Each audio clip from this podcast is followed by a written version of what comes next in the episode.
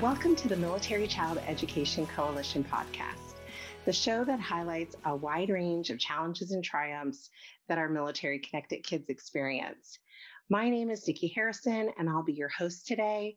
We'd like to say thank you to the support of the Offutt Officer Spouses Club for this episode. And joining me today is Rebecca Parlakian, and we'll be discussing the development of those math skills in early childhood years. So, I have Rebecca here with me today talking about supporting those early math skills, particularly in our young children. And Rebecca, I would love it if you could tell our listeners a little bit about yourself and the history of zero to three. Sure. Well, thanks for having me. I'm Rebecca, and I am a senior director of programs at Zero to Three. My background educationally is in early childhood special education. And my work at Zero to Three has really focused on parenting and child development resources over the last 20 years. And um, most recently, I've developed a series of videos and parent resources on how early math skills unfold from birth to five. And just this year, we released um, a free early math curriculum for children ages two and a half to four. And that curriculum is called Problem Solvers. And it is a ton of fun. And I think we'll be talking about it a little bit today. And then in terms of zero to three, I've been so fortunate to be part of the zero to three family for two decades, if you can believe it. Zero to Three as an organization has been around since 1977. We were founded by researchers who were kind of some of the first and some of the most innovative at the time, thinking about early human development. And they were some of the first to kind of say, there's something going on inside babies' brains.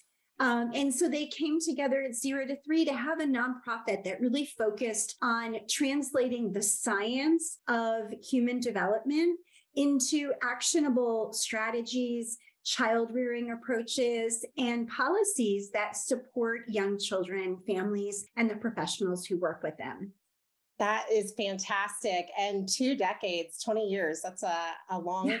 it is. That's wonderful. What a, mm-hmm. what a, I mean, you've probably seen so much growth and development within the organization and within education as well. So I love, I think that's fabulous, actually. Thank you. So, are there any early problem solving skills that could be introduced and are, are they in a certain order or can you start anywhere? Um, you know, is there a certain concept that you would begin first with that is maybe a little bit easier for our young children? That's a really great question. You know, I think in our curriculum for early educators um, to you know, implement these activities in the classroom, we recommend starting at counting skills, right? Because that gives children a good skills foundation. But we also tell early educators and parents as well to start where children are interested. Because if children are engaged and having fun, then they're learning. And the most important gift in early math we can give children in the early years is a love and curiosity of these concepts. So start where the curiosity and the interest is, and the skills will follow.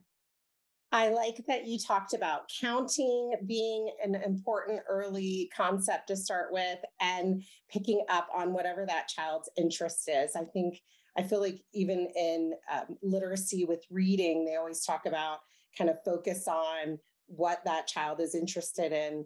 Uh, and that really helps. So I think that's great that you're saying to focus there.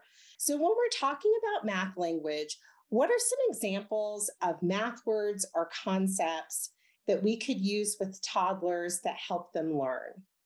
I, I, love that because math is language. It's how we describe the math that we see and encounter in the world. So I think there's different buckets of language. The first are the numeral words. So one, two, three, four, five, six, seven, eight, nine, 10, right? Then there are words that describe calculations. I'm going to add an apple to our bag. I am going to take away one plate because I'm all done eating, right? So using add, subtract, take away, um, you know, all of those words. Then we can use comparison language that we might use in the subdomain of measurement. So longer, shorter, heavier, lighter, hotter, colder, you know, tall, short, big, small, all of that language. And then there's a whole bucket of words that we might use to describe the attributes of different objects. So, for example, if we're sorting dinosaurs into two different piles, we might have dinosaurs that have spots and dinosaurs without spots, brown dinosaurs and green dinosaurs. So we can use color words, we can use other descriptive words. When we're talking about shapes, we can introduce our child to words like corners, sides, curves, straight. Um, so, this is the kind of thing we want to be thinking about through everyday routines. Where is the math? And what language can I use to make the math come alive for my child? So, why do you think we should start with toddlers in regards to the development of those math skills? I know, right? I mean, it seems like toddlers' job is, you know, just not to eat the furniture, right? I mean, so like, why are we talking about math? But actually, amazing things are going on in a toddler's brain.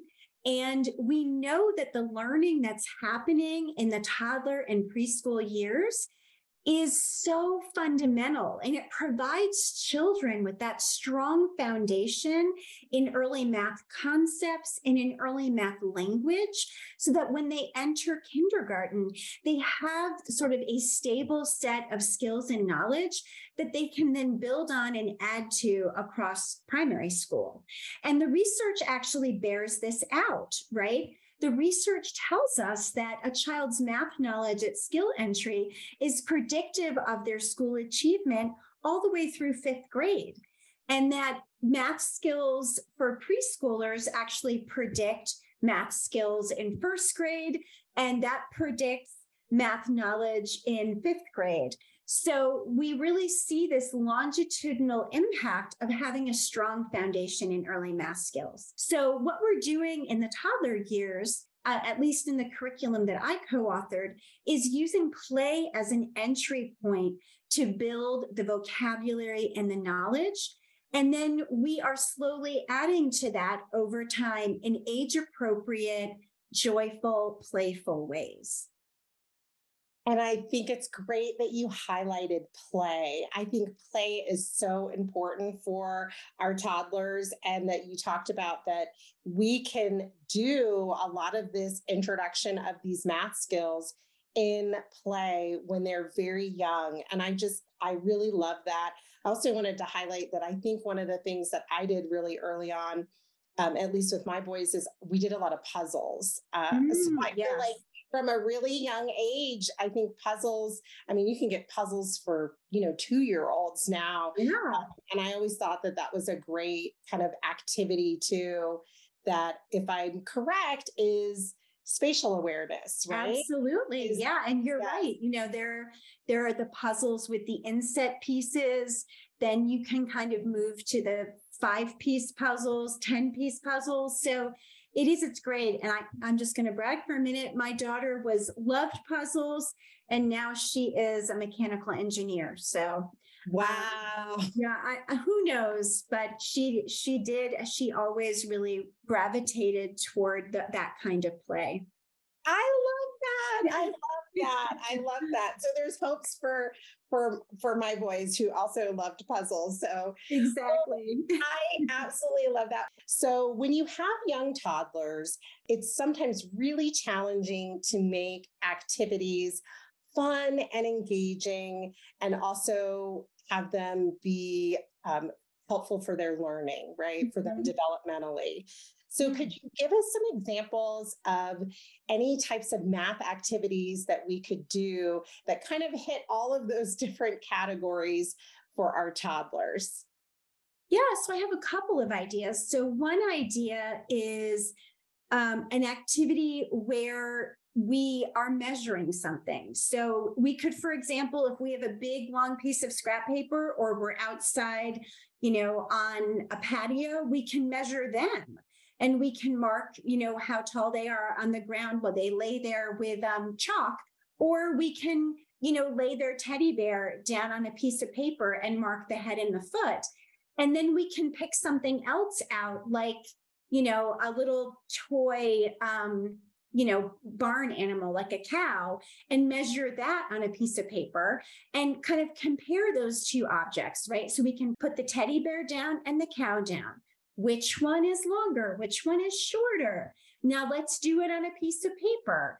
And then we can, you know, use blocks that we might have in the house to make a line of blocks for how long the teddy bear is and a line of blocks for how long the toy cow is. And we can count and we can discover wow, 10 blocks is more than five blocks. Wow. So now we know that the teddy bear is longer than the toy cow.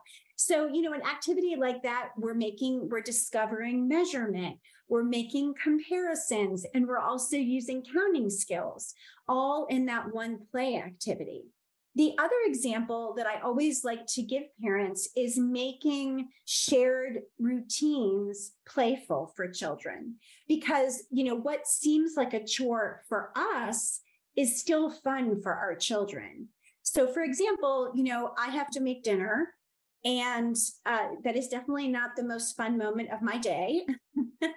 um, in fact, I was just talking the other day to my best friend saying, like, if I ever won the lottery, the first thing I would do is hire a chef. So I never would have to cook dinner again. But uh, you pull that stool up to the counter with you, right? And you know, you've cut up some, you know, carrots, and you can say to your child, let's see how many carrots we put on the plate. And so, you know, they put one on and you count them together. And all of a sudden, first of all, you're spending time together that you ordinarily may not have spent because they're in the other room watching TV or playing. Second of all, they're learning because they're practicing counting. And third of all, they're feeling like they're contributing to the family. Because when you're done with that activity, you can say, Thank you so much for helping to make our family's dinner tonight. So, again, I'm always trying to think about there's playtime and then we can also make our everyday interactions playful and learning moments. I love that you talked about shared routines. And I think if I won the lottery, just real quickly, since you were talking about that, mine would have, uh, mine would be to have someone um, clean oh, particularly my bathrooms. Yes. I'm not, I don't love to clean the bathrooms. I think that's really funny. But when you were talking about the shared routines, and I and I really just had like a visual of my kids, my boys, when they were young, I used to bring them into the kitchen because I love to mm-hmm. cook. I also love mm. math. So I always yeah. seem to kind of turn things into math. And I used to mm-hmm. have them you know, if I was making pasta, I would have him mm-hmm. count out the number of like elbow macaroni on a cookie yeah. sheet. Um, and have him kind of you know do things that way or right you know introducing the measuring cups right mm-hmm. with the mm-hmm. fractions when they get a little bit older if you're making breakfast or you know pancakes or something like that so i love that you talked about really integrating the activities into shared routines that you do as mm-hmm. a family. And I also feel like working parents and all parents, you know, we have so much on our plates that it's really hard when people like me are like, well, you have to do a special math activity. I just want to be really clear like, you don't have to add anything to what you're doing. You just can tweak what you're already doing to discover the math it doesn't necessarily have to happen at home, right? Like you mm-hmm. could incorporate some of these activities maybe when you're grocery shopping or mm-hmm. if you you know your kids are involved in sports or something yeah. as well wouldn't you say? Absolutely. Yeah i mean the grocery store for example you know that was such a good suggestion because there are so many moments in the grocery store where we're counting, like in the fruits and vegetables section. There's so many opportunities, for example, like going down the cereal aisle to talk about, you know, let's find all the boxes that have yellow on the front. And so we're helping our children pay attention to attributes. We can, you know, in the deli aisle, we can say, oh, these slices of cheese are a circle and these slices of cheese are squares. And we know that because squares have four straight sides and four corners. You know, so there are so many opportunities in the world around children to kind of point out and help them see the math in the world. So, since we're talking about math activities, how do you know if an activity is maybe a little too challenging for your child, or maybe it's an activity that they breeze right through? Mm-hmm. Are there are there signs? You know, yeah. You know, I think parents are so concerned about this, and we know that it's important to kind of meet a child at their skill level because if an activity is too easy, they aren't learning. And if it's too difficult, they have the potential of feeling overwhelmed and kind of give up, right? So I think the, the best thing to do is kind of start with an activity and like a counting activity. So maybe a counting activity, you have five blocks out and you're kind of counting them with your child. And what you notice is your child breezes through, like you say, counts to five. And you kind of think to yourself, oh, okay. So then maybe you would expand the quantity up to seven or 10 and see what happens. And, you know, we kind of are trying to reach that point in a child's learning where an activity is just challenging enough that they can master it, but not too challenging that they can't do it. Um, so you know, that'll take a little bit of, you know, testing on your part. Now, let's say you did that activity of counting five blocks in your you know, trying to build a tower, cut the five blocks out, and you find that your child can only get to three successfully, counting to three. So then you might say to yourself, oh, okay, so you might do a couple of things. You might reduce the quantity to three and make sure your child can consistently count to three before you expand. Or you can play with keeping it at five, but then suggesting that you count together and kind of model the sequence up to five. And over the next few days and weeks, maybe giving your child more practice through everyday routines of counting to five and later to seven, then to 10.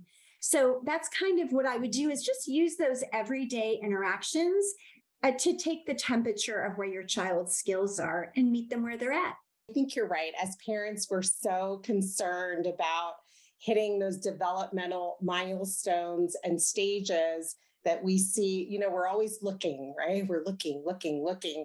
So I think that's mm-hmm. great that you talked about that it's, you know, really it's going to be okay. And yes. we should always necessarily be, be like scrutinizing everything that we see our kids do.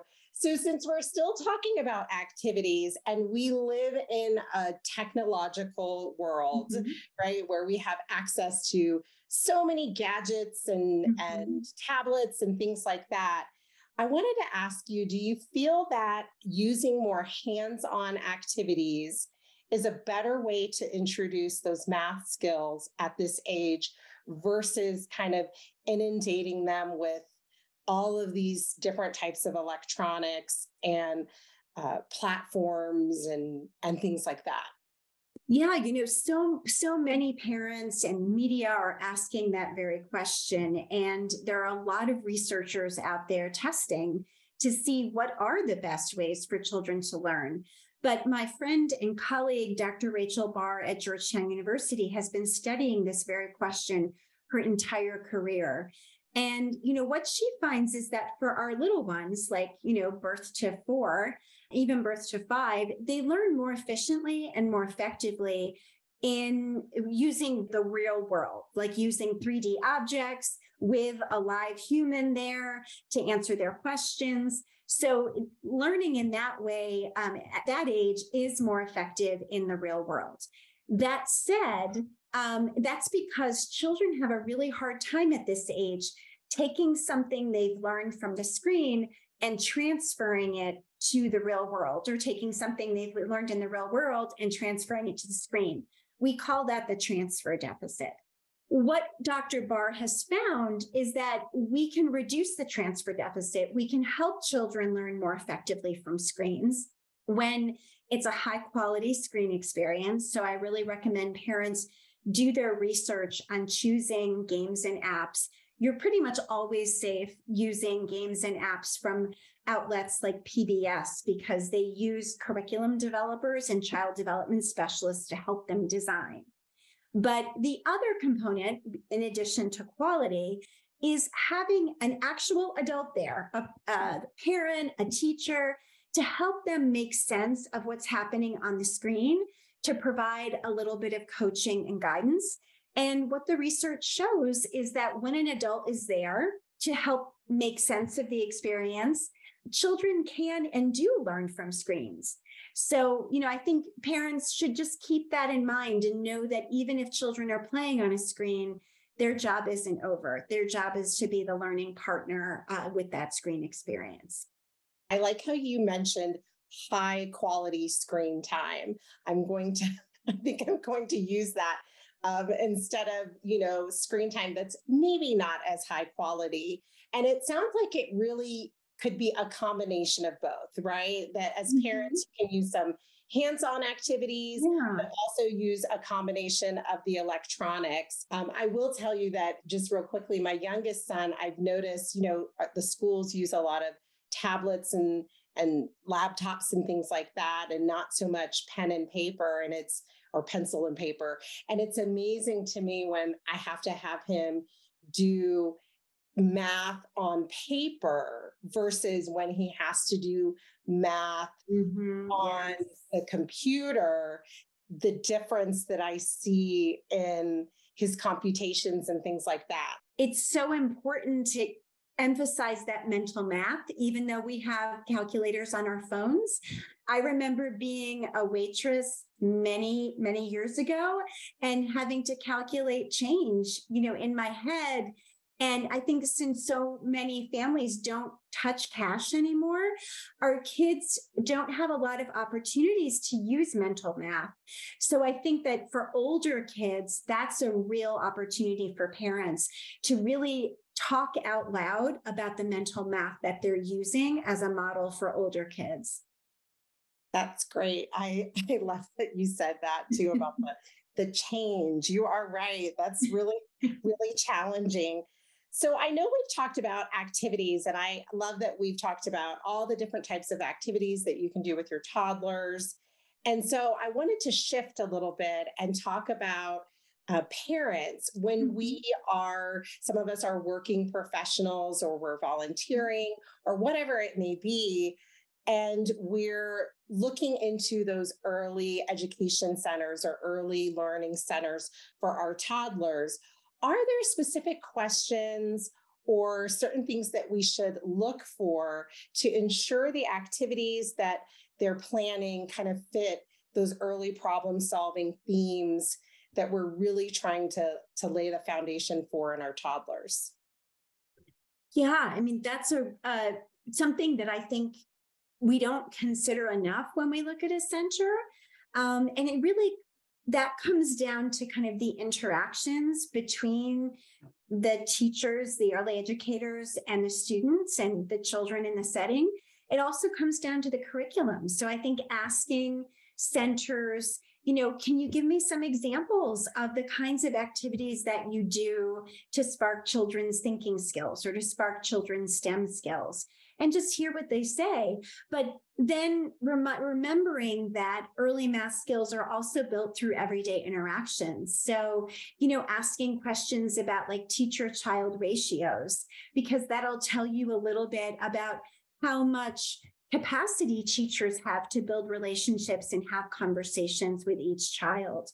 And I think you can also ask centers about, you know, can you just tell me about your approach to early math learning. And if they talk about, you know, free play and exploring and giving children, you know, a mixture of free play and exploring plus some structured activities for learning, that's kind of the, you know, best balance, I think. So I that would be my quick off the top of my head answer. I think that's uh, great, and I and I do think you're right. I think we don't look at that enough as parents. Sometimes we're so, I mean, we're concerned about safety and security, obviously, with our kids when we're looking yeah. into those early childcare centers. But also, uh, talking about the curriculum and mentioning that that's important as well. Because for some of our parents, our children may be in that center from birth through you know mm-hmm. preschool yeah right? long time um, a really long time where you want to make sure that they're receiving uh, you know some education as well in regards to curriculum so i think that's important yeah and i think actually along those lines i think one additional question if your child is in a mixed age setting like if you're in a classroom that covers ages three to five you might ask a question like you know how how do learning activities look different for the three year olds in your classroom versus the five year olds because we know five year olds are capable of different skills and abilities than threes. So kind of asking how the teachers adapt activities based on the child's capabilities i think would be an important insight in those settings well, thank you so much, Rebecca, for chatting thank with you. me. This was such a pleasure. I love math. I feel like you love math. So I think this is just fantastic for um, our parents and for um, educators as well that uh, are in this age range. So thank you so much. I appreciate My it. My pleasure. Thank you for having me. I'd like to thank Rebecca for her time today. I've so enjoyed our discussion. And if you'd like to hear more from her on this topic, she will be at the Global Training Summit on July 25th as one of our distinguished lecturers. We'll be providing information and links in the show notes. Thanks for listening to the MCEC podcast, the official podcast of the Military Child Education Coalition. If you've enjoyed this episode, please like, share, and subscribe. And don't forget to leave us a comment on topics you'd like to hear more about. We'd like to give a special thanks again to the Offutt Officer Spouses Club for supporting this episode. We hope you will too by giving today's show a five star rating. I'm Nikki Harrison. Until next time, in a world where you can be anything, be kind.